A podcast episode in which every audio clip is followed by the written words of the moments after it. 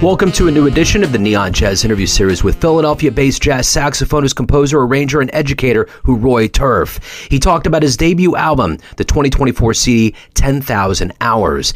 It is a soundscape deeply rooted in the music scene of Philadelphia that is the essence of the city's unique sound that permeates every note. On this project, he not only embraces the concept of deliberate practice, but also intertwines it with a personal journey as a first generation American growing up in Philadelphia, adapting to the challenges and experiences that come with it. His journey as a versatile musician began during his time in Upper Darby Public Schools, in addition to extracurricular programs such as the Kimmel Center Creative Music Program, and then continuing his studies at the University of the Arts in Center City, Philadelphia, where he honed his craft and emerged as a sought after sideman for numerous local Philadelphia artists. He's got a great story. Enjoy this interview. Well, man, it's great to meet you. And before we get into 10,000 hours, I want to cover what we lived through the, the last three and a half years.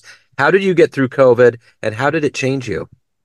I lived through COVID simply by understanding all the different areas that I can get involved in that doesn't involve performing. So I really got my composing skills together. I got my arranging skills together, uh, recording, education, you name it.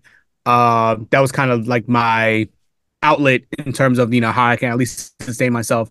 And then going out of it, it was simply just applying the skills and actually you know making all the things I want to essentially come to fruition actually come to fruition, whether via you know partnerships with school districts or uh, other educational, you know, uh, benefits. I launched a jazz festival last year that cool. catered towards towards uh, younger children uh, in Upper Darby, so a little bit outside of Pencil- of uh, Philadelphia.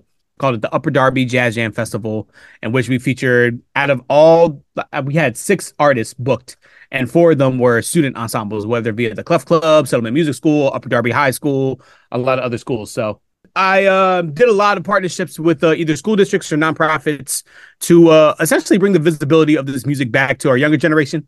Uh, there's been a lot of talk recently about you know how you know there's kind of like a quote unquote musician shortage, or you know there's all these different outlets that people under the age of 18, let alone people under the age of 21, can have access to. So whether me bringing uh, my band to schools and having students participate in performing with my group or uh, like I said about the jazz festival, having like four of the six uh, performers be student performers, just kind of creating any type of outlet to essentially just have them showcase their talents. So that's what I've been doing a lot between the last uh, three, four years. Talk to me about the new album. How does it feel to have it come out now with kind of the world opening up and just in general? How does the artistic feel of this uh, feel for you? It feels absolutely phenomenal. Uh, it's been out for seven days now, and the support has been uh, just absolutely overwhelming, both on a local level as well as a global level. Uh, some of the songs has reached as far as London, Brazil, France, uh, you know, places I I I never thought imagined.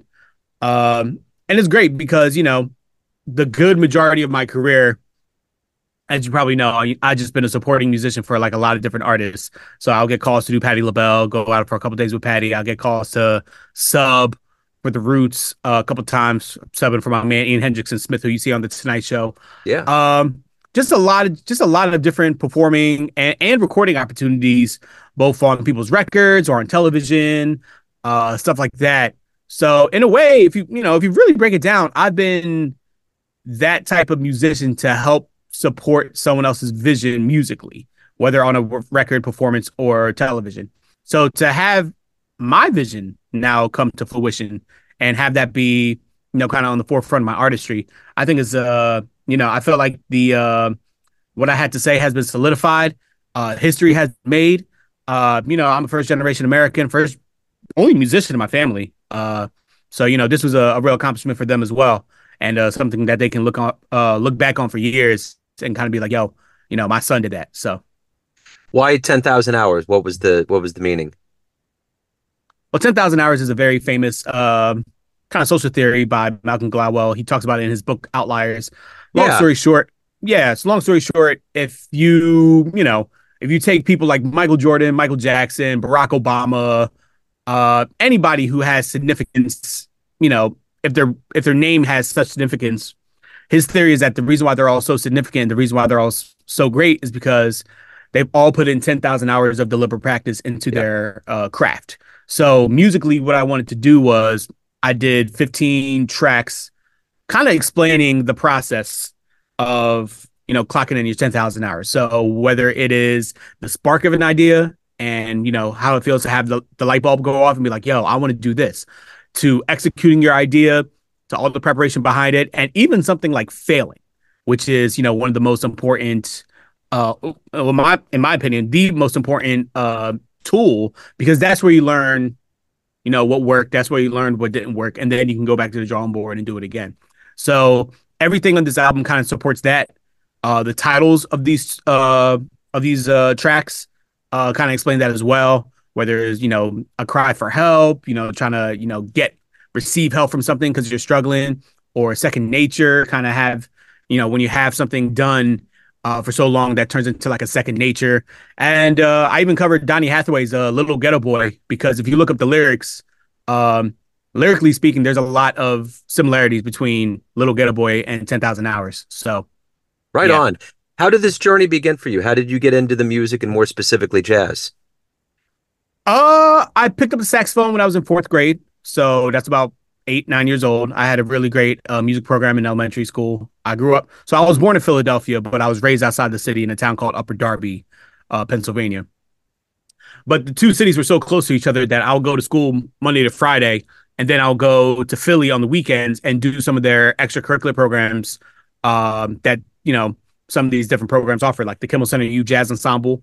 I was a member of that for a couple years. That birthed a lot of amazing musicians like Justin Faulkner, who's now the drummer for Branford Marsalis's group, mm-hmm. uh, Nazir Ebo, who's now a drummer for Joshua Redman, Immanuel Wilkins, who's like the face of Blue Note Records. So I was surrounded by, you know, the cats at the Kimmel Center.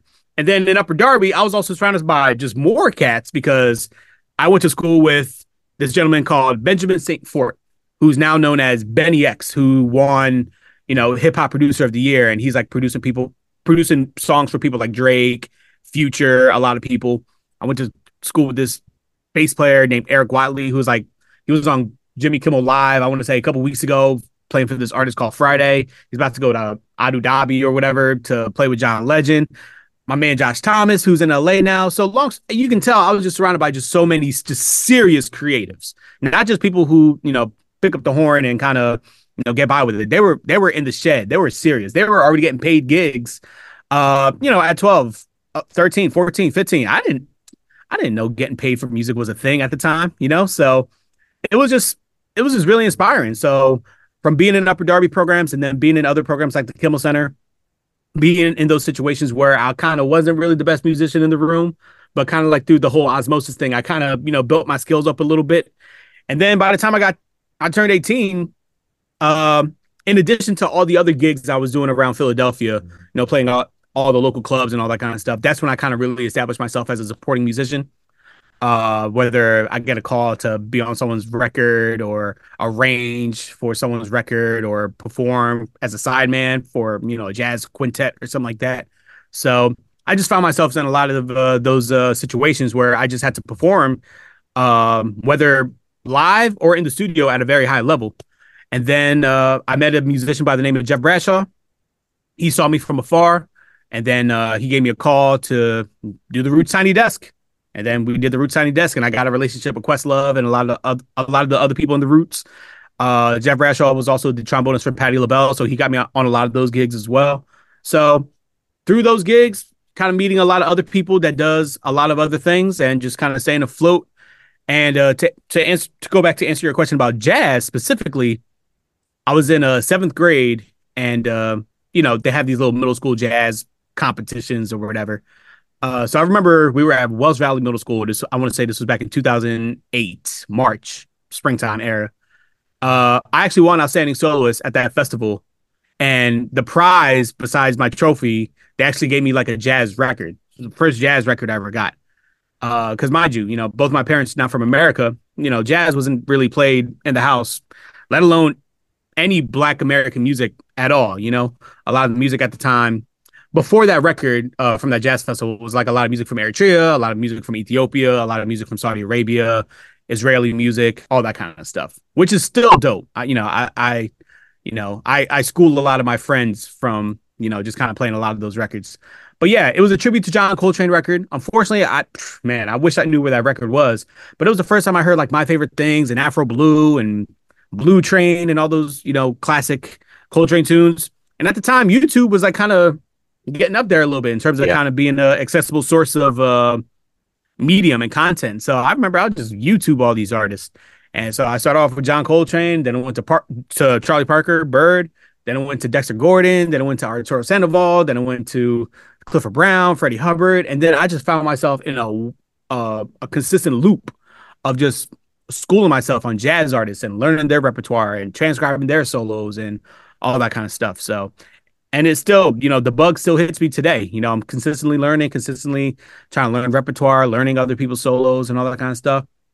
It keeps you fresh and it just, you know, all, all in all, it just makes you better as the days go by. So, what is what do you like the best about being a professional musician? There's all these parts to it, from recording to playing live to teaching, all of these things. What do you look forward to the most?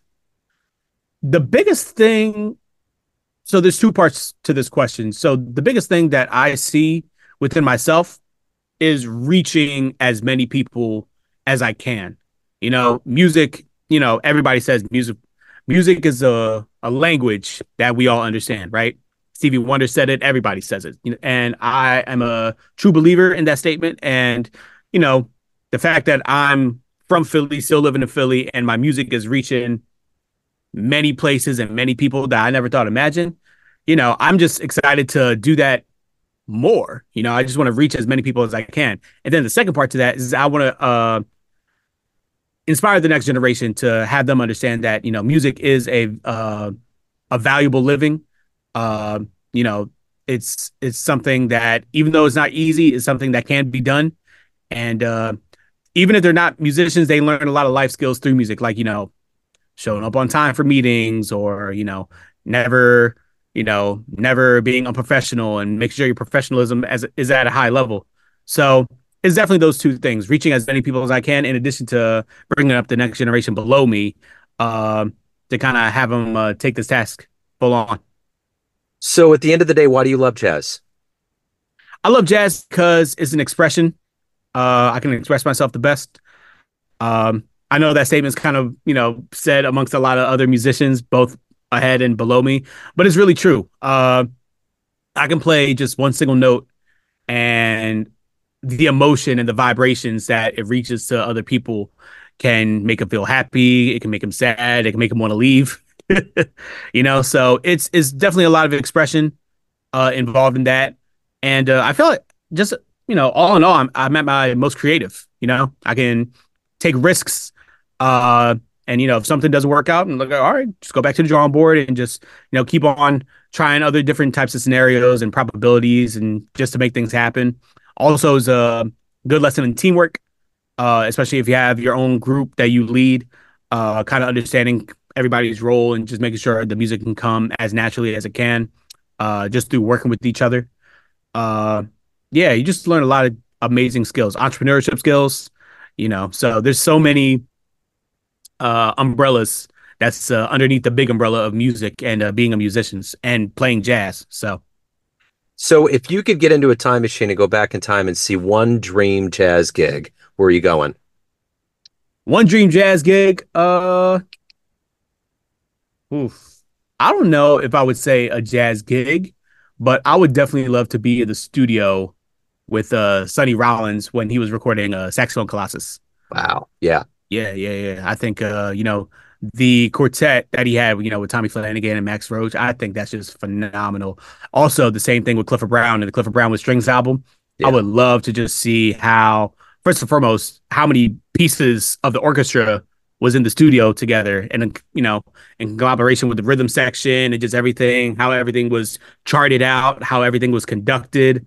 Uh, I would just love to go back and kind of witness those uh, magical moments because you know they're you know the Clifford Brown strings record that's going to be here with us forever. You know, yeah.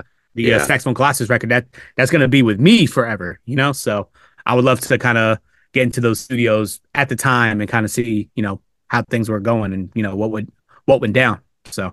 So at the end of the day, everyone has a perception of you, family, friends, fans, but you run the show. What's your perception of you? Who do you think you are?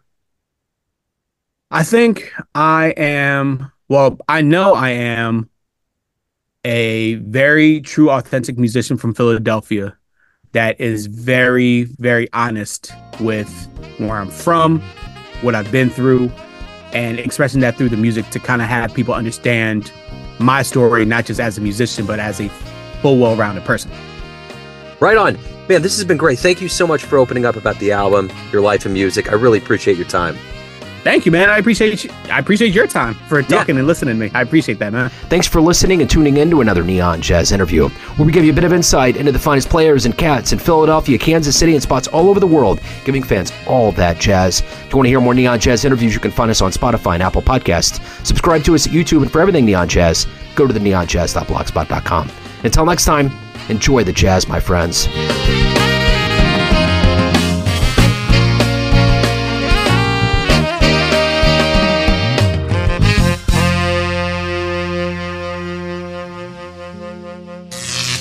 Neon Jazz.